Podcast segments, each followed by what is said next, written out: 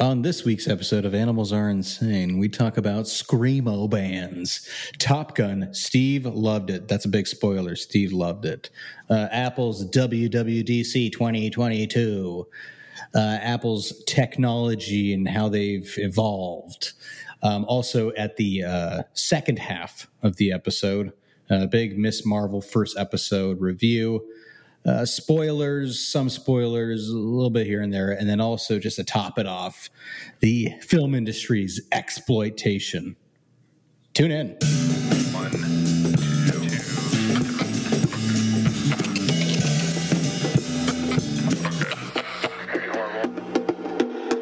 You ever just wanted to kind of sing like one of those like screamo bands or like really heavy metal type of bands? You ever tried doing that? No. You ever done that? You never just like in the shower and just kind of think like, wow. That was that song you sent me, right? Oh, yes. The one that Remy recommended to me that I sent to you.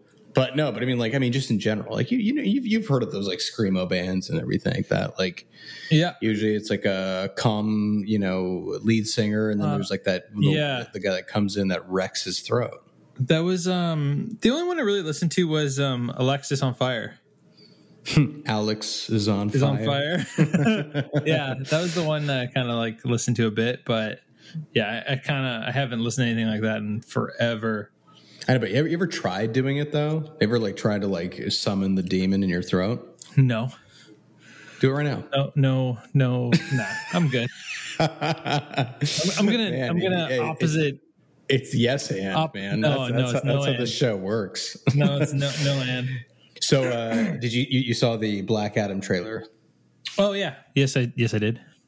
Yeah. Is it one of those things? Like I was thinking about it, and I was talking to Remy about this, where it, what his expectation, or I guess what his like hope for it is versus, what you're kind of already being fed, right? Like it's kind of like I know nothing about Black Adam, literally nothing. So he's like Shazam, he's Captain Marvel's or Shazam's, whatever his name is, the bad guy. He's the opposite. His opposite. Okay. Because like every other hero that isn't Spider-Man or Batman, their only villains are literally just the same thing as the hero. Yeah. It's like, right? Hey, I wear red. Oh, well, I wear black. Yeah. Oh, I can fly. Yeah, me too. Super strength. Yeah, me too. Oh, okay. Well, I've got hair. No, I don't have hair. All right. Well, Now it's that meme where it's like, well, if you're going to copy it, just change it up a bit. Yeah, exactly. Right? What did you think of the trailer, though, as a whole? I mean, kind of... It looked cool. I feel like DC's, like, finally finding, like, their legs a bit. Like, I feel like they have, like, this, like, a visual style, finally, that I'm kind of, like, I'm okay with. I don't, like, love it, but I'm, like... It looks different than Marvel. Like, visually, you can tell now, oh, this is a DC movie, Yeah, it just took them, 15 years and zero success to get that. And, like, they had the head start, which is... Yeah, that's right. Yeah. Right? Man, Richard Donner and Christopher Reeve must just be, like, rolling in their grave thinking, like, man, the things that we did, we're supposed to set the stage, and they have done diddly dick with all of that. Yeah. No, it looks cool, though. I mean, like, Yeah. But the expectation is like, okay, it's The Rock. That's what I mean by the expectation itself. Is this the first movie where The Rock is like the villain? Where The Rock is the villain? Yeah. Scorpion King, technically, he was the villain, right? Yeah. Like his... But he was an anti-hero. I don't know. Yeah, he wasn't like the main character, though, in Scorpion King, right? It was all about Brendan Fraser. Well, no. So there was Mummy 2. Sorry. Yeah, Mummy 2, and then he had his own movie. His first feature film out of the WWF. Yeah. Yeah. Oh my gosh, you're taking me way back. I know. I think that we should start doing these CGI and Scorpion King. I just love that. Like at that point, they were like, "The Rock is so big, he's the electrifying." Wrestler that he has like a signature thing, right? He puts his eyebrow up. So in every movie or everything that we have him in, he has to have a moment when he does his rock bottom, and then he puts the eyebrow up to the camera. And even with the terrible CGI that was in Mummy 2, they still did that fucking eyebrow. Yeah. When he had like dumb claws. Yeah. If only he like gave the people's elbow in that movie. Like he actually has an elbow pad on as a scorpion. And he rips it off and throws it to the mummies. It doesn't really make any sense. Wait a second. So like in the Scorpion King, he's not a scorpion. Like he's just a regular man, right? Yeah.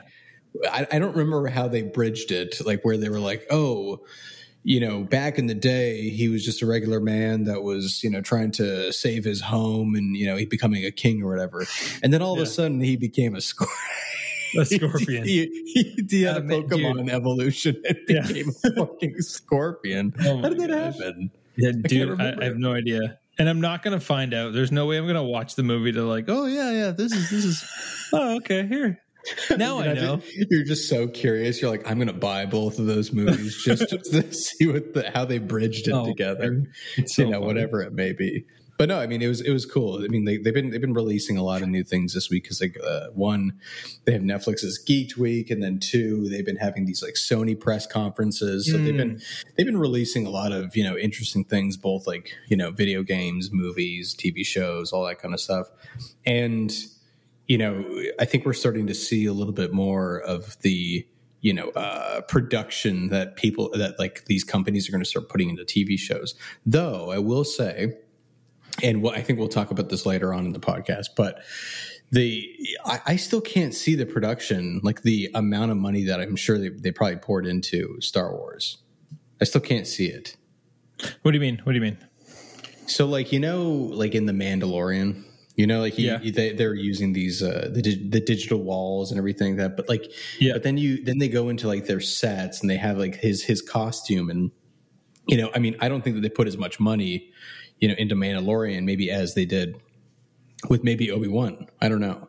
But there's something about the TV thing that I still can't recognize what the production, like how much they're putting in, you know? Wait, are you talking about like Obi-Wan versus Mandalorian? Yeah, like the Mandalorian, yeah. And sorry, you think one looks better than the other? One looks like what are you? Sorry, yeah, I think if you go to the first season of Mandalorian, you can kind of tell like between the shot choices, the amount of like rendering they did for like certain you know, scenes, the CGI and all that kind of stuff. I feel like it's just maybe it's like the subtlety in the production, but it looks higher value than Obi-Wan. Than Obi-Wan. Yeah. But then I have to think of it as like, you know, if you're a producer, you're kind of like, oh, I'm putting a lot of money into Ewan McGregor and Hayden Christensen, like having to, I don't even know what Hayden Christensen really is doing in this entire series, but you know, I mean, whatever they've had to do with like, you know, PR wise. Oh man. So, I know. Like, dude, what a tease, eh? Oh, Hayden Christensen's going to be in it. And then like, he hasn't like said anything yet. Like he has no dialogue, I mean, is nothing. We had like a creepy long shot of him like being on a cliff. You know, I don't know. I don't know what the extent of these things. There's been like more footage, like they've reused more footage of older stuff than they have of like the new stuff. Yeah, exactly. Anyways. Yeah, the recap at the beginning of the first episode. Yeah. Yeah. Just like, I'm not 100% sure on like where like, you know, what their these like positions are and everything like that, but you know, whatever it happened. But yeah, I mean, like so catch me up on this week. Like what's new? A few things. Did you get a chance to see Top Gun? I have not. I haven't. I mean, I know, you know, it's in theaters and all that stuff, but I haven't seen it yet. I would probably give it up there with like probably one of the best sequels of all time. The best sequels of all time. I mean, it's really not hard to be a good sequel to Top Gun. Okay, so like I was looking at little lists here and there about like people that think that the sequels were better than the original, right? Yes. And so a few that like rise to the top is like Mad Max, like how like Fury Road was so much better than the original. The Dark Knight, how it was way better than Batman Begins, right? And I feel like Bad Boys 2, X-Men 2. X-Men 2 was on that list. Spider-Man 2 was on the list. Spider-Man 2, okay, yeah. That one, yeah, definitely better. Captain America. Yeah, that's another good one. But yeah, and I feel like Top Gun is in that. Dude, I don't know, man. I kind of almost want to go see it again. It is like a throwback. It is like, dude, I don't know. I don't know how, like, without spoiling anything, I feel like it is like almost like, I don't want to use the word perfect, but it's like exactly how movies used to be made, like Top Gun Maverick, if that makes sense. So it's like, exactly, if you want movies used to be made. Yeah. If you want to hint at the past, if you like miss like old movies, if you mm-hmm. thought that like 1999 was like the best year for movies and movies now are like shit, like you're going to love Top Gun. That would be like my like pitch. Does that make sense? Does that kind of make sense? But like in what context? Like meaning if like you want like a good blockbuster movie type of thing? But it's more than just that. Like it's a good blockbuster, but it's like they really like respect the character. Like, do you remember like what was that scene in The Last Jedi when like Luke Skywalker's like milking that alien? Yeah, that's right. Yeah, people got real mad at that. Yeah. You know what I mean? And you're just like, why would you do that? And same when The Force Awakens, how Han Solo is just like he's doing the exact same thing. Like he's still smuggling. He like abandoned his family. It's like, what the heck's going on with this guy? You know what I mean? Like they treat these like heroes like a piece of crap in these sequels. And I just feel like everything about this movie like just like checked off all the boxes where you're just like, you get right back in it and you're just like, yes, like this is fantastic. Like there's a few lines where you're like, you could have like, you know, could have used another pass, but like overall, dude, it was just, I don't know. It worked so well.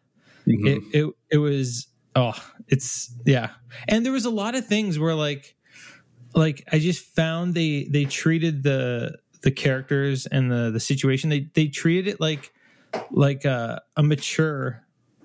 is for like a mature audience. Like it's not really for kids, if that makes sense.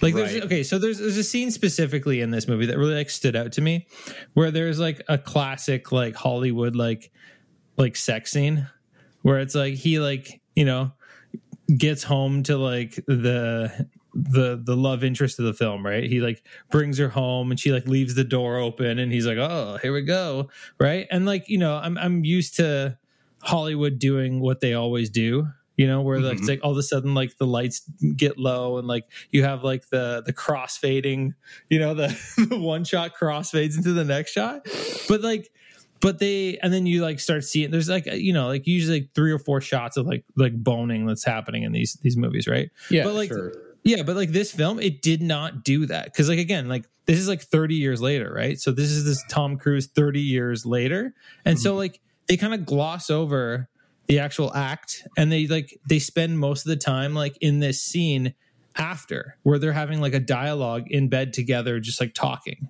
and like figuring out their shit. And I was just like, oh man, like that's perfect. Like, you know, like I don't know if you like, you don't mm-hmm. want to watch two older people like, you know, it's not cool. I don't know. Hey, man. There's, I mean, to each their own. People I'd like to see, you know, to each their own, right? But it just like it felt like every movie from like that era had like it was like a checkbox of like sex scene. It's like, yep, we got one of those. And this one, like it didn't go down that road, which but it still like paid homage to it, if that makes sense. Oh, okay. Yeah. I mean, I could see that. Right. You know, like I'm very curious. I'd love to have this guy on one of these days. Joseph Kaczynski. He was the director of Tron. Yeah. I have to understand like how he did it because his directorial debut was in 2010 and he does not come from film. Yeah. But like literally like he did it. Like there is very little CGI in this. Yes, that's right. That was like a big thing. They were like, it cost like $11,000 something dollars an hour. Yeah. to have these guys do the fighter. Yeah, the planes, and they wouldn't let Tom Cruise actually fly. Like, why? I just love that the fact that like that was almost like a thing that he was already going to come to the table with. Oh, being like, hey, listen, you know, I'm Tom Cruise. I jump off shit and I do crazy things. Like I have to be able to. Yeah. He's like, just give me a parachute. I'm good. Yeah. I mean, just tell me the controls. I'll get it. I'll do it. Just you know, don't worry about it. But like, I mean, I'm very curious because this guy, you know, came right out of the bat. His first movie, Tron Legacy, costs $170 million to make. Yeah, I mean, I would say, okay, regardless of what people's thoughts are and every like feelings are on like the de-aging, that was like the beginning of like de-aging. Oh yeah, with Jeff Bridges.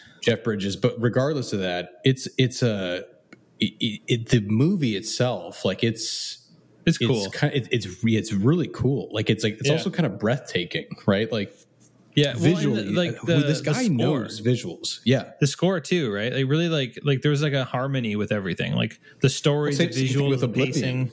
With Oblivion. Yeah, he did the same thing. So clearly he knows. Like he has a way of, you know, orchestrating both his like narrative and you know, I don't know, he's just a complete filmmaker.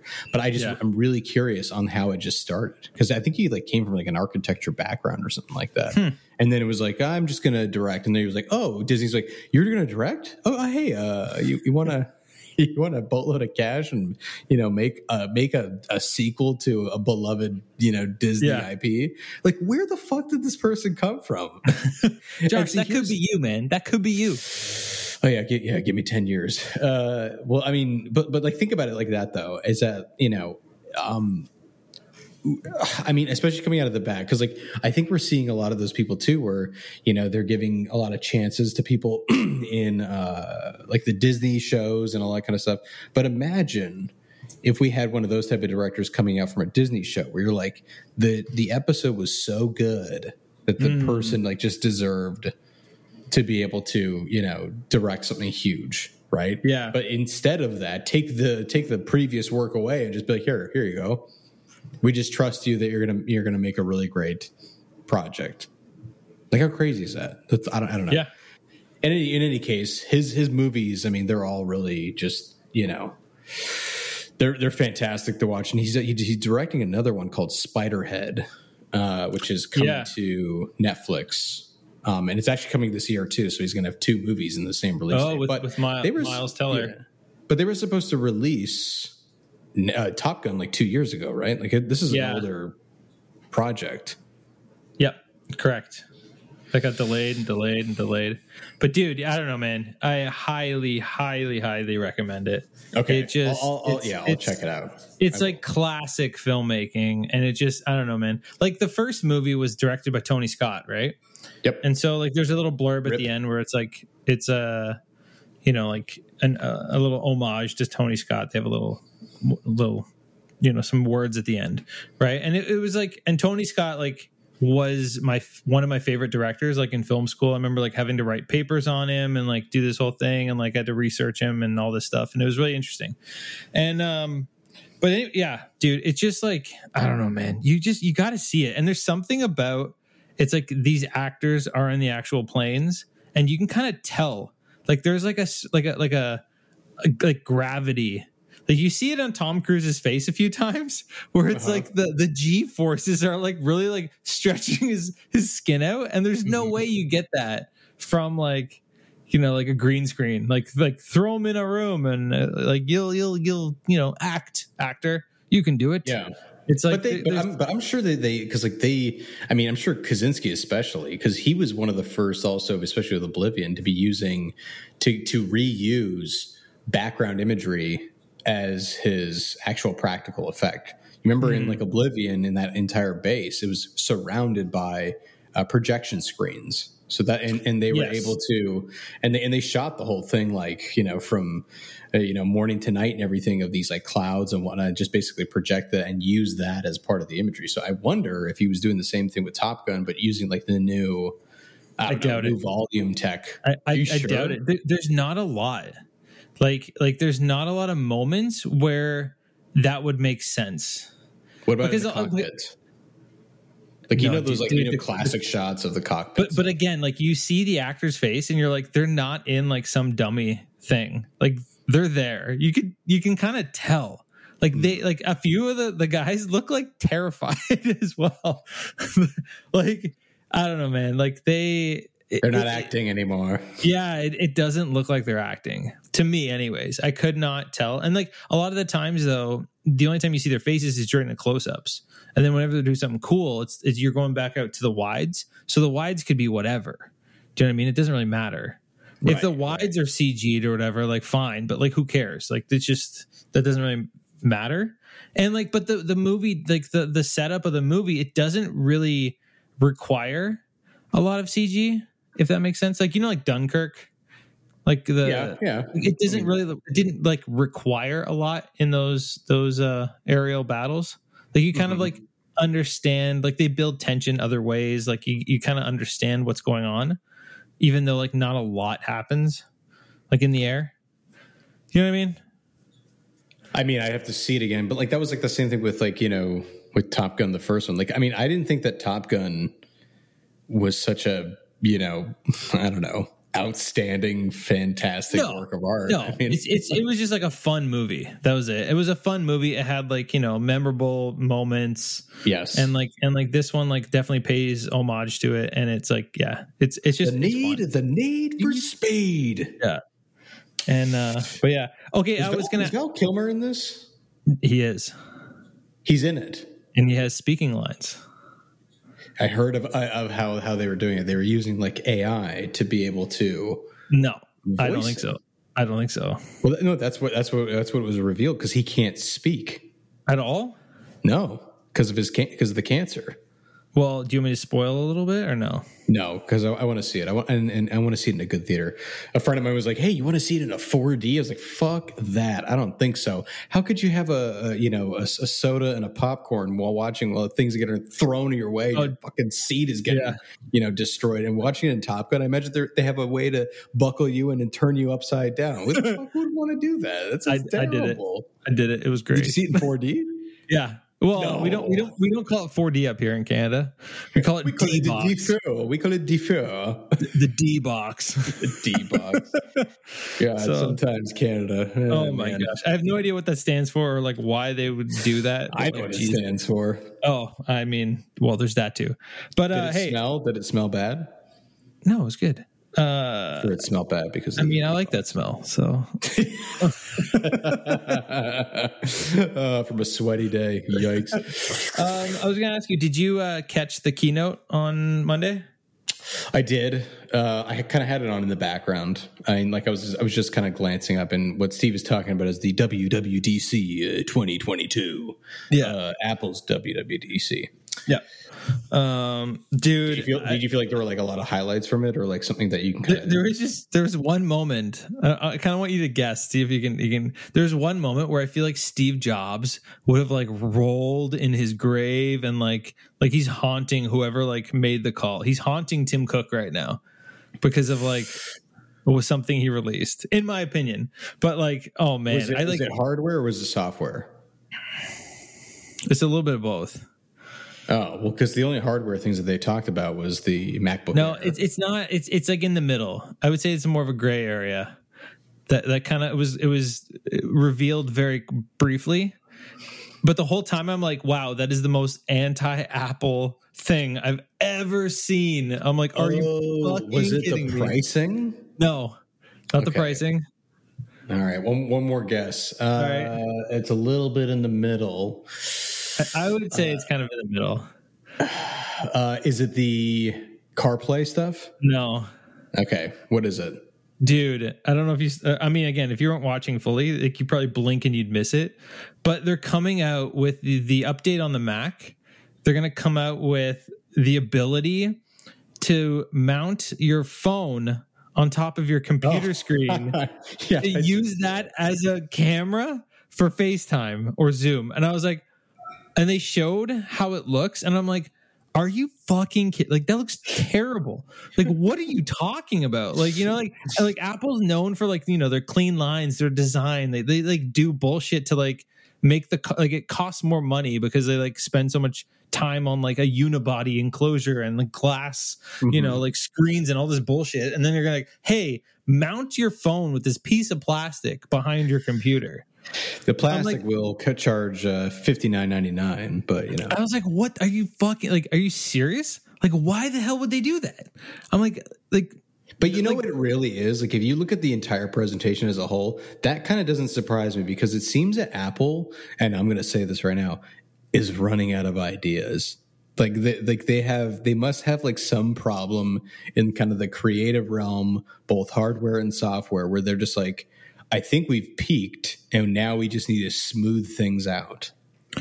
Right? I mean, like, look, we're not going to get a real difference in phones for the next couple of years, right? Yeah. Let's just say that the Air is probably the closest thing to some sort of, you know, quote unquote redesign.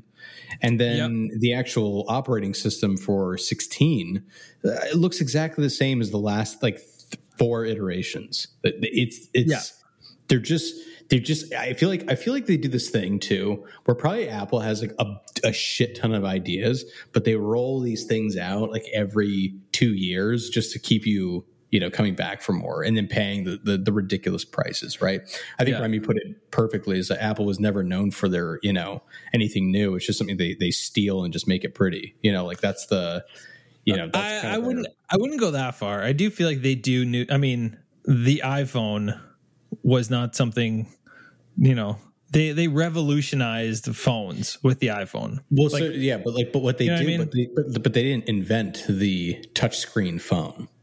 They didn't invent the Did they not? No, I feel like before that was BlackBerries. All I can think of is BlackBerries and Sidekicks. What was a phone that was before that that was touchscreen? They had to have had Androids. Let's see. No, Androids after. 100% Androids after. It was iPhone 2006. Yeah. 2007, I believe. First touch. I mean, maybe. Touchscreen phone? I mean, they made it. The IBM Simon? Oh, God. 1992? No, that can't be it. Well, I mean, we're talking like Palm Pilots existed before that were touchscreen. But there was nothing. There wasn't a phone, as far as I remember. I mean, and if there was, it wasn't like a widely used phone. Yeah, but but this is also during a different era. This is during the Steve Jobs era, right? Yes. We don't have that anymore. So think of it from after any sort of Steve Jobs, but like still, it's not like Apple invented the phone, right? It's not like they invented these things, but they do know how to make these things more attractive. I think it's more their marketing part of it rather than their actual. Yeah, okay, hardware. but then what has other companies done that was new? Yeah, but what does it matter? We're not I'm not trying to compare apples to oranges, pun intended. I'm just saying that as kind of a proclamation toward technology as a whole, right? Because then you can get into the weeds of everything else. But I think I guess. I don't know. So you're basically just saying that they're not innovating anymore. What I think they're doing is they're just smoothing things out. That's it. Refining. Yeah, the experience. But because I'm sure some people think of it as are we in this peak of technology, right? Mm-hmm. Are we Well, I do. I feel like everything's. Remember, there were foldable phones, right? Foldable touchscreen. But as a gimmick itself, you would think that Apple would have been doing that kind of thing, right? So what's happening now is that when that happens beforehand, like Huawei and these other guys, now they have this whole conversation of maybe Apple should get into that. Oh, Tesla does cars. Oh, I think Apple should do that. Oh, AR technology and VR headsets. Oh, you know what I mean? I feel like they've set the industry and the market to iPhone. Everybody knows iPhone. That's what their thing is now going to be kind of, that's what they're going to die on basically, that whole company, thousands of years later, whatever. But when you really come down to it, I mean, how, what else have they done? Well, okay. I would say the most innovative thing they released this year would be passkeys. That would be, I mean, they beat Android to it. What was the passkey again? So no passwords. They want to eliminate the passwords and just have it with biometrics, and that's it. So you put your you show your face to the camera, or you put your finger on the thing, and that's your finger or your face is your password. It doesn't unlock a thing to get to your password. It is the password. Okay. Well, but like, right? How long is that going to last? No, they want to roll it out. And apparently, like, Google is developing their own version of this as well, but it's just Apple beat them to it. So, and that's a, you know, I think it's a great thing, that, like, the same way that they did with Face ID, right? Like, they're doing these things, especially when it comes to, like, what they can offer out as being part of, like, the technology world, right? Like I feel like what Apple's doing, in my perspective, is, like, I feel like they're merging their technologies together. Like, that's what it took, like, because they have, like, that you can customize your home screen on the iPhone, right? That's like the new iPhone thing, and that just reminds me exactly of the watch, right? So I feel like the iPhone is now like borrowing technology that was in the watch, and then the watch is going to borrow technology that's in the phone, and then the phone is going to be like the iPad, and the iPad is going to be like the Mac. Like, I feel like all their stuff is going to be more like unified.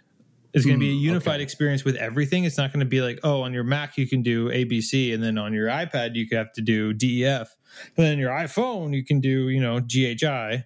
It's just like everything's going to do everything, right? How you can the fitness stuff on your phone now, right? Yeah, like that's new, and that's from the watch. The watch is, you know, like, I don't know. I see them. Yeah, everything is going to work together better. So, but you've been an Apple person for like forever, what, 25 years. I mean, I remember when you had that fucking colorful, the colorful iMac. yeah, you know, and you're in your household. Yeah, dude. Yeah. I started with, what the hell was it? Mac OS, no, OS X. Yeah, my first Mac computer ran OS 9. I had the previous operating system. And so certain applications would only open in 9. So you had to like boot from 9, if I remember correctly. Man, it's going back. But yeah, I remember when like OS X came out. Yeah. I was like, oh, this is so cool. So what are the things you're excited, like, from the WWDC thing besides passkey? I mean, I like the idea of scheduling mail. Like, there's a lot, again, you said like refinements, and I there's a lot of things that like I wish my computer did, and I like that it will do it now. Like, I like the idea of like scheduling mail. You can type an email and you can say like, oh, send this at this time. Like, I like the idea of like, but it's not like a new thing. No, you know? But it's just like built in everything. I like the idea of like, you know, you can edit a text message. Right? Like, although, I mean, you can't do that. I mean, I know, but like, well, you can do that on like Slack and all this other kind of shit. Like, yeah, but like you can't do it on most other thing. You can't do it on Twitter. But how does that work though? Especially with like privacy, right? What do you mean? What if? Because like, okay, you've seen these cases that have been coming up of people using text messages and everything like that. Oh, I see what you're saying. Federal law and like, you know. Civil law and everything like that, all that kind of shit, right? It's like, how does that work when you're able to affect the text message? Well, I mean, when they showed it, it did say edited, right? There was another thing underneath that said edited. So I'm assuming that maybe there is a full, maybe it's saved somewhere. I don't know. I don't know how it works, dude. Yeah. I have no idea how it works. I have no idea if like, if you wipe your phone, does that all go? Because I mean, right now you can go in your text messages and delete messages. You know how to do that, right?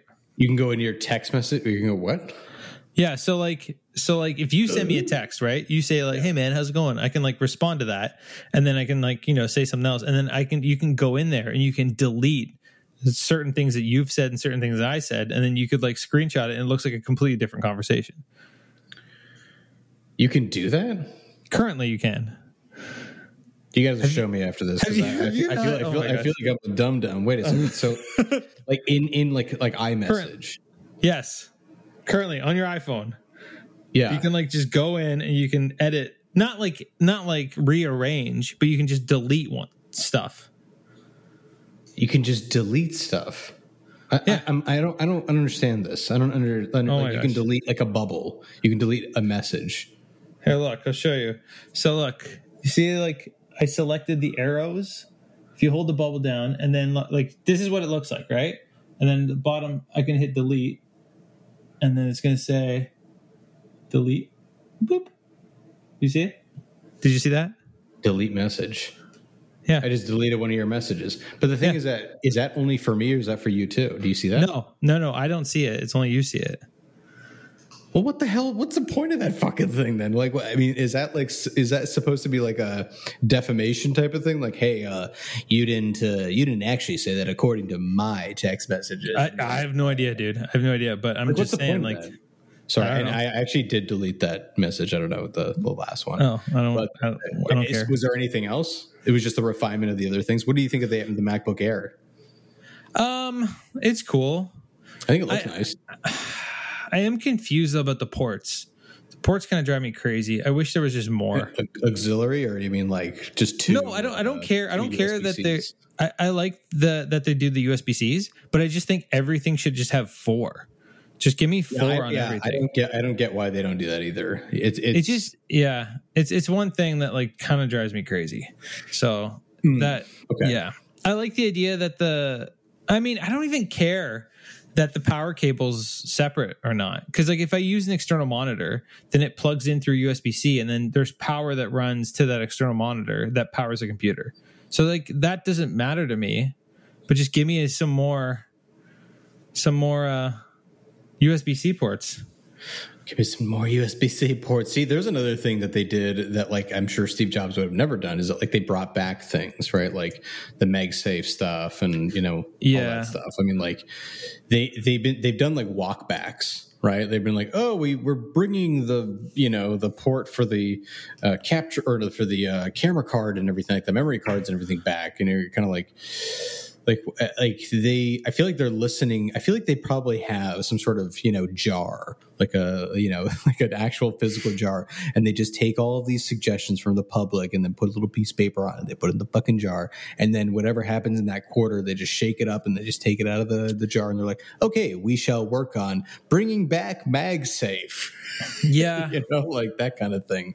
There's not, like, that's what I mean. Like the weird, like leadership and vision is just kind of, now it doesn't even feel like it's cohesive. Yeah. Well, I think that there was an idea at one point where they wanted external GPUs for the computers, so that like you would just buy an external GPU that would be like the power horse for your computer, and then that would have all the ports and all the shit on it that you would connect to.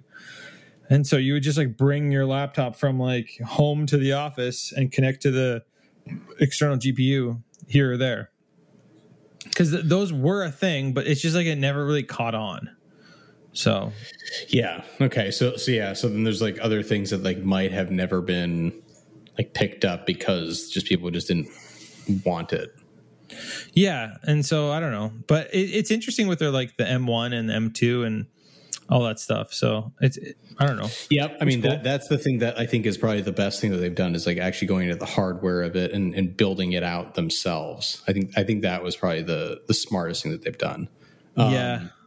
And it's good to see because like also, I mean, it's proving a lot. Although at the same time, I think it's still just laughable when they try to be like, hey, we could do PC gaming too. And you're like, dude. And then the examples they show were so bad. Oh. Every time they're like, Baldur's Gate, it runs on 480p at the lowest graphics setting, but you can play it all day. You know, it's like, what the fuck? Like, stop doing it. Man, I mean, like, if you just stick with, like, the cool stuff that you guys are doing with, like, the graphic design, the film editing, whatever it may be, you know, like, just, I just like, don't know. I mean, I might eat my words here, but I just, like, don't know if they're ever going to actually be able to break into that market. You know, it's... But just, I don't even. It advances too quickly. But I don't even know. I don't know if like as a game developer, if you have to completely redevelop the game to run on a Mac to begin with. Do you know what I mean? Like I think that is an issue in itself. If you have to like redo your game to run on a Mac, I think that's a nightmare. And like forget it. You know what I mean? Like that doesn't even make sense. So yeah, that would be just silly. But it is interesting that like Apple's not going for like, hey, we can make these chips that will like destroy. They're not like going for that. They're like, we're going for like, we're going to make these chips that are energy efficient, that are also good. But, you know, like there's this whole like energy efficient angle that they got going on. Like, you know what I mean? Like low power consumption. They want to put like smaller batteries in the computers. They want the computers to last just as long with a smaller battery. It's interesting, but it's like... Yes, our workers in China want to kill themselves, you know, by jumping out of their workplaces into these nets. But we're going to be energy efficient. That's just for the phones, man. That's just for the phones. We're going to be energy efficient, you guys. Yeah. That means getting rid of waste. No, I'm just kidding. that's just fucked. That's just for the phones. I mean, I don't know. It's just such a hypocritical way of like, you know, operating with these type of things, right? Yeah. Like, okay. I really want to get to Miss Marvel, dude. Oh, you waited for the last 20 minutes. I know. I right, really. If you didn't see Miss Marvel or Obi-Wan, these last ones, just close this out now. I haven't seen Obi-Wan, so Josh's not going to spoil Obi-Wan for me. But okay, yeah, Miss Marvel. We'll talk about Miss Marvel right now. Okay, yeah. So first impressions. Okay, well, I wanted to know your thoughts on budget. Did you think that like it looked like a TV show? Did it look like a movie to you? What did you think about the overall like visual aesthetics, the world, all that stuff? I think they're trying to make something flashy for something that nobody cares about. Okay, but did you like it? Did you think it like looked cheap? Did it look like a TV show to you? Did it look like a movie? Did it look like a... It didn't look like a CW production. No. But it didn't look like a movie. No, I don't think it looked like a movie. I felt like it looked like a movie, but it didn't have like the pacing or like the let's go as a movie does. You know what I mean? Like in Doctor Strange, it was like, you know, they start the movie and you're like going. People are running. There's a monster. Let's go. Yeah, you know what I mean? Exactly. Yeah. I felt like, yeah, there was, yeah. And that was, I feel like my biggest issue with it. I thought it actually looked pretty sharp. There was stuff I've never seen before. I like the intro with like the paper Avengers. Yeah, I like that they're doing the incorporation, kind of like the Spider-Man, you know, John Hughes type of thing, where it's like, oh, we're going to make this kind of like a, you know, a high school comedy type of thing, and then at the same time utilize the backgrounds as like she imagines a lot of things, like she's just a wanderer type of thing. But I'm going to call it right now, that is going to be ditched real quick. And I'm gonna say it's ditched real quick because it just, that's what I mean. It's just all of this flashiness with no substance. Yes. You know? Yes. No, I definitely agree. I did think it was cool, like how the text messages, how they communicated that with like the messages are showing up like on like billboards and like on the streets, the open sign and everything. Yeah. I thought that was really cool. It's going to be ditched right real quick, dude. My like after the first episode though, I was like, okay, so like there's no villain in this. There's no stakes. There's no nothing. There's like the villain is the city of New Jersey, dude. Or is it her parents? Are they the villains? Yeah, it's her brother. Yeah, right? I was just like so confused because the whole like nothing. Yeah. Like the biggest conflict was she's like, I want to go to this Avengers like Comic-Con, and her parents are like, no. And then she has to like sneak out and do it. And I'm like, and that's it. And I'm like, okay. That's what I mean. It's kind of like one of those things where maybe it's because of that, like that's, you know, it's whatever is attracting whatever that audience is. So that's another thing. I'm like, who's this for? Yeah, I don't know who's this for. This isn't like a. I don't know how big Miss Marvel is. I don't know. Yeah. I really don't know. I mean, I know that she has her own comic series. You know, she was featured in a video game that was terrible. Well, she's in there's a kids Spider-Man TV show called Spidey and Friends, and Miss Marvel is in it. Spidey and Friends. Yeah. No, like, it's interesting. Like, so it's just Spider-Man, and then there's Miles Morales and Gwen Stacy as like the three Spider-Mans. And then the only three characters that kind of come along is Hulk, Black Panther, and Miss Marvel. And that's it. And I thought that was really... Why did they ask that? Why did they bring those characters? I have no idea. Right? I mean, Hulk, I get, that's for merchandise. You know, you need a big thing for a kid. Yeah, maybe like squeeze. Kids like Hulk, and then like Black Panther and Miss Marvel for like, you know, the message. But like, from what I understood, like, I mean, for the message, but from what I understood from like the whole Miss Marvel thing is that she doesn't have Captain Marvel's powers. She's just like a super fan. But in like the comics and everything, and what I've seen is that she's like Mister Fantastic. She's just yeah. Stretchy. Yeah, that's that was how a thing. Yeah, that's how she's portrayed in this like kids version, the Spidey and Friends. And so now they're kind of going a different direction, in which she has like this magical bracelet, which I thought was so dumb. Because then what? It's like whoever puts on the bracelet has like these powers. I'm like, come on. I know, because like that also makes anything like it just reminds you of that Incredibles thing where it's like when everybody's super, nobody is, you know, like that kind of thing. And so when you look at it like that point, you're like, so anybody that can get this thing will be just like wait, so she literally will make a difference. Like there's not really anything special about this person. Well, I'm assuming that she's going to lose the bracelet in one episode. It's it's kind of like Finn being a stormtrooper, and you find out he works for sanitation. You're like, wow, you guys really wrote this character off quick in the same movie. Oh man, oh my gosh, I felt so bad for that character. Holy shit! Yeah, but I mean, like, so now Kamala is like at one point. Yeah, she'll lose it, and then she'll be like, but you know, like I'm the only person that could really do this, and you're like thinking like in real life, you're like, no, you're not.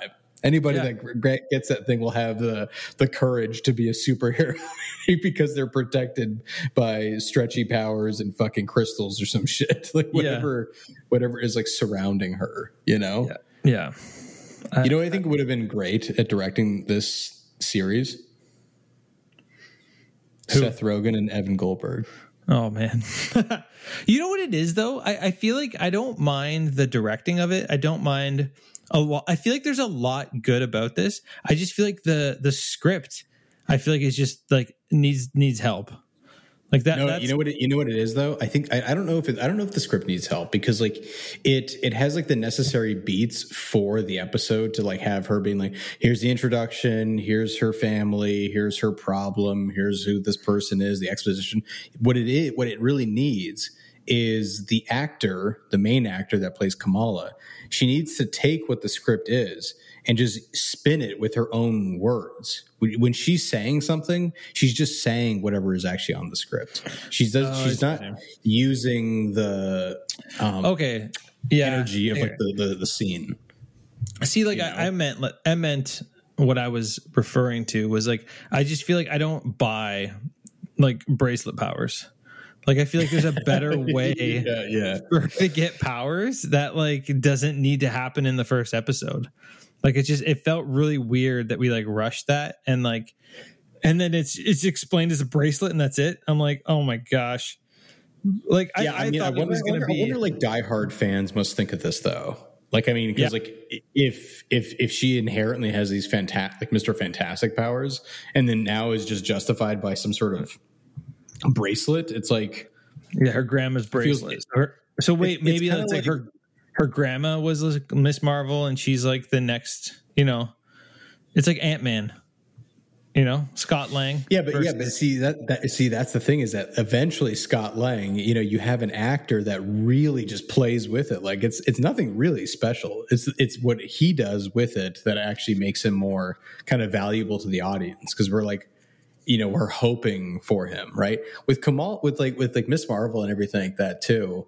I mean, you have like the nerdy white kid that like it works on fucking computers and like invents his own thing. You're like, dude, why don't you just buy this guy like Alexa? The fuck you need to invent these things for? Yeah, he invents his own Alexa. Yeah, I'm like, there's no reason to do that anymore, right? The hilarious thing that they did with like Spider-Man, because I think I would compare this closer to like Spider-Man Homecoming, Like they're using a lot of like quick transitions and like the high school type of thing. But the very interesting was that Ned like admitted to the audience being like, well, I mean, I have these things. I'm just gonna be your guy in the chair. That's what makes it so funny, right? And then now you're like, they're like establishing, they're like, oh, there's a, you know, kind of a person at high school that doesn't really like me, but then is also like a closeted cosplay person that also should have been dead. That when that hammer hit her, I was like, oh yeah, no way did she hang on for dear life. And she's like, okay, this is cool, you know, whatever. And you know, I mean, I don't know, like maybe they're. It's just I don't know. There's something about it. I mean, look, you know, I have no interest in this show whatsoever. It was more so kind of like a experiment. The fact that like, you know, Steve wanted to see what it was going to be like, you know, when we were actually seeing it, and then, you know, kind of like talking it over on this. But at the end of the day, I mean, like they're doing this thing where they like are making shows for some fucking reason. And I don't know what they are. I don't know why Moon Knight was a show. I don't know why they're making a She-Hulk. They have a Hulk. They don't really have a Hulk anymore. Now he's just a fucking Professor Hulk, you know, and they're just doing a whole bunch of these things while the bigger Avengers are getting their own movies. Like it feels more insulting for me to think that like, oh, Hawkeye, you're telling me that he's not big enough to have his own cool movie, but you're getting Black Widow, the dead Avenger, a shit ass movie. Get the fuck out of here. Are you crazy? Yeah. I mean, and then, you know, and then you look at Miss Marvel where you're like, okay, I get like they're doing this show because like they can give more time. But then at the same time, you're like, Captain Marvel is really the thing that people are going to want to actually see. No one's going to give a shit about Miss Marvel because Captain Marvel has her own movie. She was, you know, a badass in Endgame and the Avengers and all that kind of stuff. And then she's going to have her own Marvel's movie. So like, who cares? Like, why do we need any of these things? You know, like, yeah, I don't know. That's all I kept thinking about. Like, well, I mean, that and the fact that every actor in that whole, you know, first episode was just. I don't know. They just like, they're like uncomfortable. Like, especially the main actor, the person that plays Kamala, is uncomfortable. Yeah. Like she's not confident in her role. She is Canadian. She's from Markham, by the way. Oh, that makes all the fucking difference. I didn't know if you knew that. Okay. So I did look it up. Her original, how she got her powers originally in the comic book. And so she is a dormant inhuman. So that's like kind of like her whole thing. So she was destined in the comic books, and her abilities are activated by the mists on a rare night. So the mists on a rare night. It says Khan developed her superpowers following Marvel's Infinity storyline with the Terrigen mists when the Terrigen mists are released. Right. Huh, and then it says that her powers are classified as a polymorph with moves that are basically Ant-Man and Mister Fantastic combined. That is. Yeah. She can blow herself up. That's right. That's right. Yeah. So, yeah. I don't know. That sounds way cooler than being like. Yeah. This wrist power was passed down from generation to generation. Yeah. And mom thinks it's garbage. Well, I think that it's really dumb that she has a bracelet, because I feel like then it can come off of her.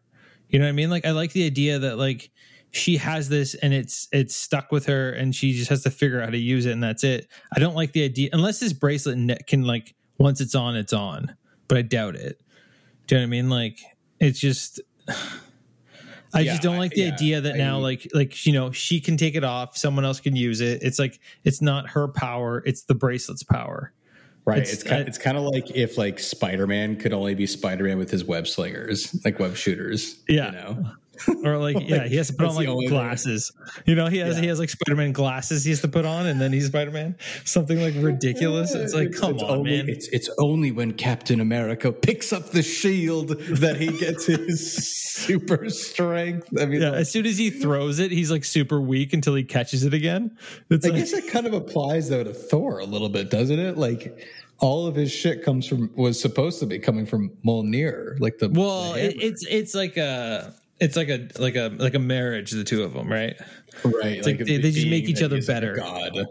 They just make each other better, right? Even though somebody broke it, you know. But I mean, there's got to be like a give, I guess, like within like the show of, you know, what they, because like, okay, so at this point, I mean, look, I'm not looking forward to it all. I'll keep watching it, like, so that way we can just, you know, fucking dunk on it, or whatever. Dunk on it, yeah, dunk on it. But I mean, you know, for the most part, I don't know who this is for. I really don't. I don't know. Is this like, what's the demographic? Like, what is the who's the audience? Like, is it for comic book people? Is it for, you know, people that love, like, you know, female protagonists? Is it for high school students? Like, I mean, I don't know. I mean, do you think that, like, the idea of having she's Muslim, right? I'm assuming she's Islam. I'm reading while I'm talking. Yeah, she's Muslim.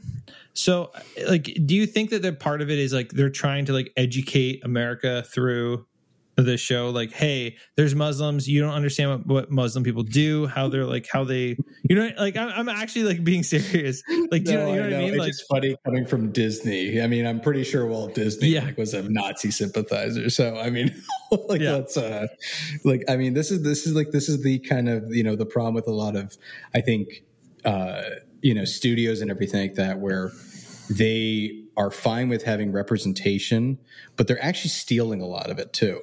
Right. Because it's almost like a lot of them are trying to, like, they're, you know, I remember, who was it that told me this? It was basically like, you know, while it's fine and dandy, it's actually not going toward that representation. Right. Like, it's kind of like a studio head being like, oh, we need more of this type of character in it. And, you know, but like that type of character, while it's great in representation and whatnot, I mean, ultimately, it's all going back to the studio. It's kind of like if you look at Black Panther, it's incredible to see that, you know, Ryan Coogler is such a great, fantastic filmmaker, and then all of that black talent and everything. But at the end of the day, that dollar is going to Kevin Feige. Yeah. Right? It's almost like a kind of like apologetic. I think like where you're kind of like, I don't feel like it like it just feels like exploitive, you know? And a part of me kind of thinks that like they're doing this thing to mask it in a way, to use it for like advertising. They're using it for all these type of things. But look, you know, at the same time, it's great to have, you know, a cast of different type of characters all in one place. But sometimes TV shows go out of their way to make it so transparent that it actually takes away from the entire show, the entire movie, the entire like plot of it all. Because people do see it, like all races, all cultures, they see it that it's being exploitive and everything. And they fucking roll their eyes. They're just like, pfft. But then again, you know, this is coming from a white guy in a chair with a mustache, so it doesn't. You know, I might as well be Walt Disney right now. You know, but are you a Nazi sympathizer? Is that what you're trying to say? No way, that's terrible. But you know what I'm saying? It's like it's more about like why would Disney be doing that? You know, like Disney of all people. You know, because like they're having this option. You know, I think that they're having this, you know, opportunity to be able to do that. But then like you look at like other studios where you're like, you know, Netflix is kind of like, we're gonna keep Ricky Gervais and Dave Chappelle and all you fans people can just get out of our building. You know, it's like there's this weird change and shift we're seeing also like in studios, right? Where it's, I don't know if it's a culture shift or like, you know, whatever it may be. But I mean, it's, I don't know which way it's going either. But like, again, like I said, I think it's just really exploitative. Like, I mean, I don't know how it really serves a lot of people other than to like, you know, cheerleading as much as they can. Yeah. And then all of a sudden, you know, that's it. Right. They're also making like even like Disney's making a show called, I think, Echo, which has the character from Hawkeye, the deaf character. She was the villain. With like, that's right. You know, so I think that she's like, I think that she's leading it. I don't know. But then that's another one of those things where you're kind of like, okay, I don't know who this is for. You know, like, I mean, like, I understand, but like, we see what they're doing. We see it. Like, I just feel like people like, just like, you like, we could see it. We're not stupid. or blind. Yeah. We could see it, and you know, and it, I don't know. I think exploitative is just like the right word to be able to use, like I don't know. I feel like it reminds me of that one movie. I don't remember the name of it, but there was like a, oh my gosh, there was a movie that was going to come out, and Scarlett Johansson got signed. Did you hear about this? Is it Ghost in the Shell thing? No. It was after that. She got signed, and basically, like, her character was like born a woman but transitioned to a man.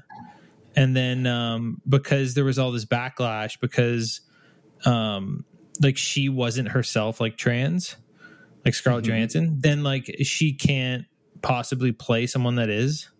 And so then she had to she was forced to kind of like back out of the project, and then the project didn't ever get made because they couldn't justify the budget without a big name. Do you know what I mean? Like, and, it's and I feel like I've seen that even like on the independent side, where, because there was also that backlash with, you know, our boy The Rock, right? Man, Black Adam. But you know, he was playing a character that lost his leg. He was and a prosthetic and everything. And the backlash was like, well, why didn't you just hire somebody that was like The Rock, that had, you know, a prosthetic leg and everything? You're kind of like, okay, so first off, now we're taking out the market of the valuation that The Rock actually brings to a box. Yeah, so and I feel like that's never that's never calculated in this, like in the discussion, right? Well, it's because nobody knows. Yeah, and they think by having that change and being like, oh, well, we're just going to advertise representation. Again, it's the exploitative part. We're just going to advertise representation, thinking that is going to put asses in the seats. Yeah, but if that were the case, then actors, they can be anybody, dude. Yeah, they could be anybody. Speaking about asses in the seats, did you hear about the Morbius thing? What, the double box office flop? I can't wait to watch that movie. Oh my god, I can't wait! Dude. I can't wait. Oh my god. Oh. See, why did they just cast anybody that wasn't Jared Leto? Oh man, I literally feel bad for that movie though. It's just, I know, it just keeps getting up and then gets fucking slapped down. And the whole thing was, it was supposed to come out before Spider-Man. I feel like I mentioned that before. Yeah, and another delayed movie. Yeah, but because Spider-Man came out before, they had to cut all these scenes out because it didn't make sense to come after Spider-Man. oh, I see. So there's you kind of tell certain parts. You're like, wait, what? And it's just like, oh, yeah. No, I mean, it's yeah. But anyway, yeah. So but back to what you were saying is that like it's yeah. I mean, that's the thing is that I think like the general public, they need to understand that there's like, you know, valuations for everything, right? I mean, that's how box offices are measured. That's how the market is measured. That's how all these, you know, that's how like salaries are measured, right? Yeah. You know, like that's like the entire point. Now, but at the same time, it's got to be a lot of shame to these like studios being like, yeah, we're going to try to pass this character off as something that they are completely not, you know, like that's a, you know, it's like a, what was it called? Like, I can't even think of it, but like, it's like when a character goes like so far, it's kind of like Robert Downey Jr. in Tropic Thunder, you know, clearly. That movie came out like at such a perfect time where it's like somehow that thing didn't become even bigger than what it was, but it's satirical on the problem, even though it is the same problem. Yeah, because right? even like you know, the actor in it was just like, "You're not black," you know, and they have like such a great banter of it, and you know, but. But that's what I mean. It's like we're just going to get to the point though, Steve, where, you know, actors won't act; they'll only be a part of a role where they actually are. I disagree. I think that this is just a moment right now that's happening, and I think there's a lot of people that just don't understand how movies get made and like all the money behind it and all the craziness that like the ins and outs of it. Like the Gen Pop can change. The Gen Pop can change like the outcome of movies. I mean, look at what happened to Aquaman 2. No, 100% agree with you. But I think before a movie's even made, I think that's a whole nother thing. You know what I mean? Like to cancel a movie because you don't like the actor that the studio thinks is going to like put butts in seats. Like that's a whole nother scenario. So like, unless like people are just cool with like, you know, like a sub-$1 million movies coming out. But but that's like and that's a gamble that no studio or nobody with big pockets are going to make. I mean, right? Simple. Yeah. Which is why they need those names. But do you think that there's like a gigantic Muslim community that loves superheroes like that? Or like, no, I don't think it's for, like me personally, I don't think it's for Muslim people. I think it's for white people. I literally think it's to educate white people on Muslim culture. That would be my... What were you educated on this first episode? I'm not saying me, dude. I'm very cultured. I'm very like knowledgeable. Very cultured. I've been to like place. I've been on planes that go outside of the North America. Man, okay. your resume for being cultured is so fascinating. Dude, I've been on planes. What is it like? Over 50% of Americans don't have a passport. Like, is that a real thing? I'm pretty sure. I feel like we could look that up in a second and see. Facts by Steve. Yeah, maybe not. It's like higher than you think. But what is going I mean, you know, what does that have to do with just being cultured? You know, like you can't be cultured if you haven't left your place where you live. It's like if you never go outside. What if you're a completely different culture, different race, and like, you know, you have a different outlook at these type of things? You're saying it as from like your perspective of being like, well, I've traveled. Okay, here we go. I'm cultured.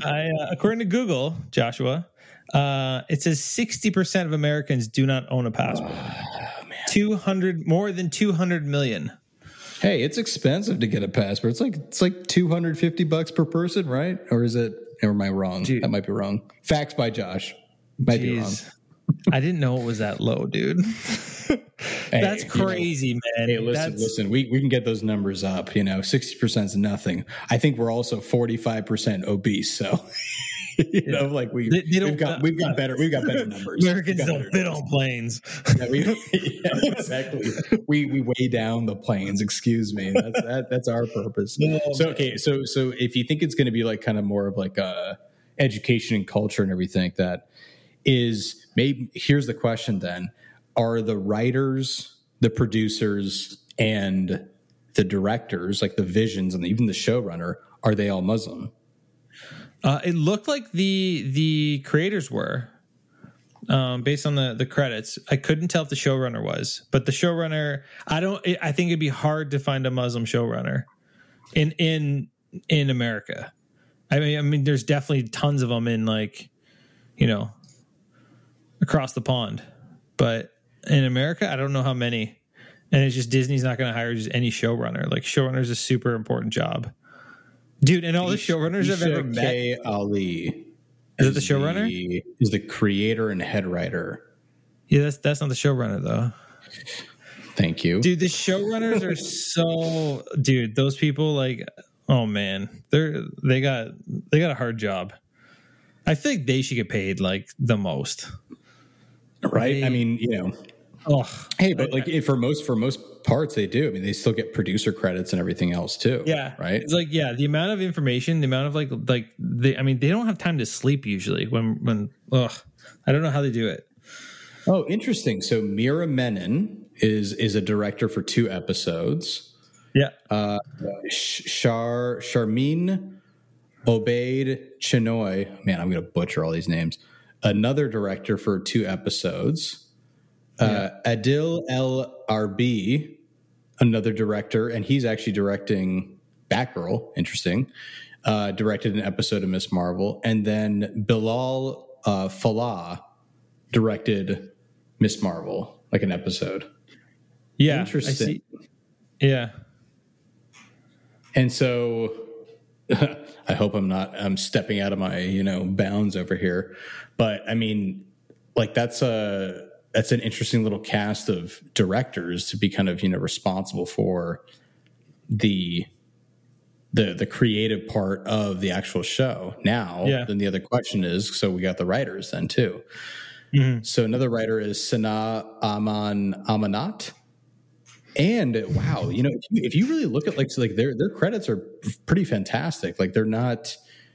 I don't think that these are kind of like the what do they call it? It's a specific hire. I can't remember what it's called, but it's like you hire them to, you know, just like fill in the role, right?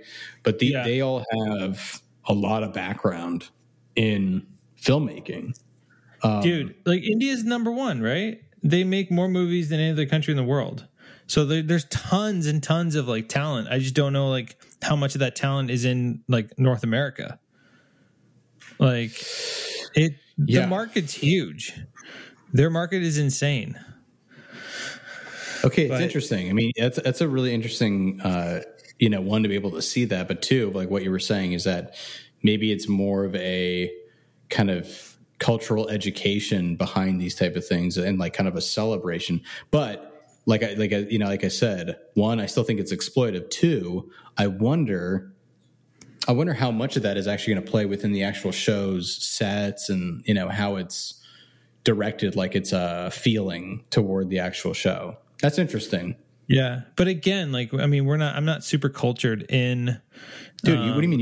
You've flown. Of course. No. I mean, like in Indian cinema, you know what I mean? Like I've seen a few, but I'm not like well versed in the Bollywoods and all the other like, you know, areas in India and their cinema. So, I mean, there could be tons of stuff that they put in the first episode, but I would have no idea, you know? Why do you think they casted her, though? Why? I don't know. Yeah. Like, what did you think of her? I mean, she seemed like a young dude. I told you, man, when I saw Doctor Strange, I thought that was Miss Marvel for the majority American of the movie. Oh, yeah. See, this is where your culture really comes out, Steve. My dude, God, like, how do you not know that? But what did you think? Like, okay, you had the first episode impression. I mean, again, like I'm used to seeing Miss Marvel from like Spidey and Friends, so like she felt like a better version of what I've been seeing. You show your kid, he's like, "Hey, you know, what did you think?" And your kid's just like, "You know, I like the stretchy version better." You know? Yeah, right. I like stretch over crystals. Yeah, exactly. And you're like, wait a second, you can speak, right? How is that possible?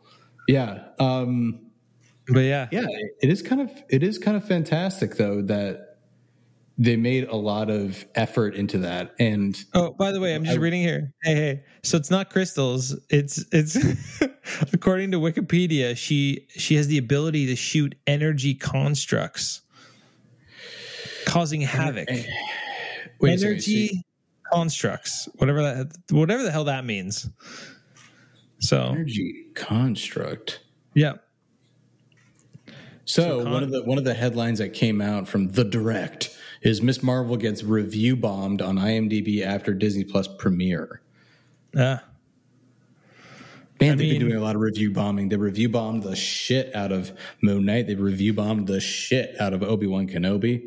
I mean, dude, like, yeah, I mean, makes sense. Like that's a lot. Yeah, I mean, Mandalorian was great.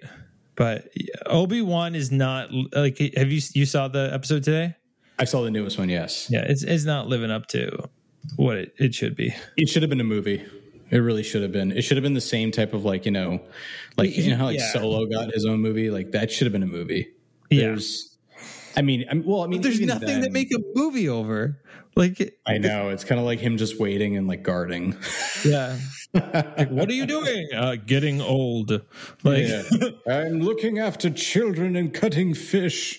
Yeah. You know, like that's me. I've disconnected myself from the force. I can't use it anymore. I'm just kind of lame now. Yeah. Oh, and the name is Ben. Yeah. Don't call me Obi-Wan. It's Ben. It's like, oh yeah, bro. You know, and they're even doing some weird Vader things. Again, this next episode, I'm not going to spoil it for you, but he does like this like weird aggressive power walk towards somebody, and I'm like, my man doesn't do a power walk or even that kind of thing. He's like scary from afar. I mean, like if you looked at Return of the Jedi and he's at the top of those steps, I was like, nope. Luke, turn around and go home. There's no reason for you to be here. even though like your dad is like 50 years old. I mean, he's still he'll still fucking kill you. Also, explain to me this, Steve. I know we're going a little bit over time, but I think people will love this. Explain to me this. How's it possible that Boba Fett and his beautiful white teeth can go into a Bacta tank, no problem, for a couple episodes and be completely scar-free by the end of his Bacta tank, sleep? But Darth Vader, because he has no limbs, can't catch a break for like 25 years of living in a Bacta tank. Like it's like he was basically dead. Yeah, he was basically dead. I mean, he wasn't cut up by a lightsaber. Besides his limbs, he was just on fire. Yeah, but Boba Fett got like, Sarlacc pit acid. It's like, oh, okay, I'm understanding what Bacta tanks really do. I mean, they're just selective on who the fuck they cure. Maybe Boba Fett has like a really good Bacta tank. You know, he has like the premium, the XL. You know. He's got the premium, yeah. Jabba the Hutt at the top of his top of his wants. Besides being a fat slug pig, he was like, I need also Bacta tank, tata chewy baba di kapa. Oh my god! What the fuck? Also, why did Jabba the Hutt have such a good immaculate palace, but like chilled in like the dankest area, like the armpit of his like basement? Like, you know what I mean? Like, what the? Yeah. How the fuck did he get down there? I mean, his elevator? I don't know. This is for another time. Him, right? Someone carried him. All right. Someone carried him. Someone carried him. All right, baby boy. Let's get out of here.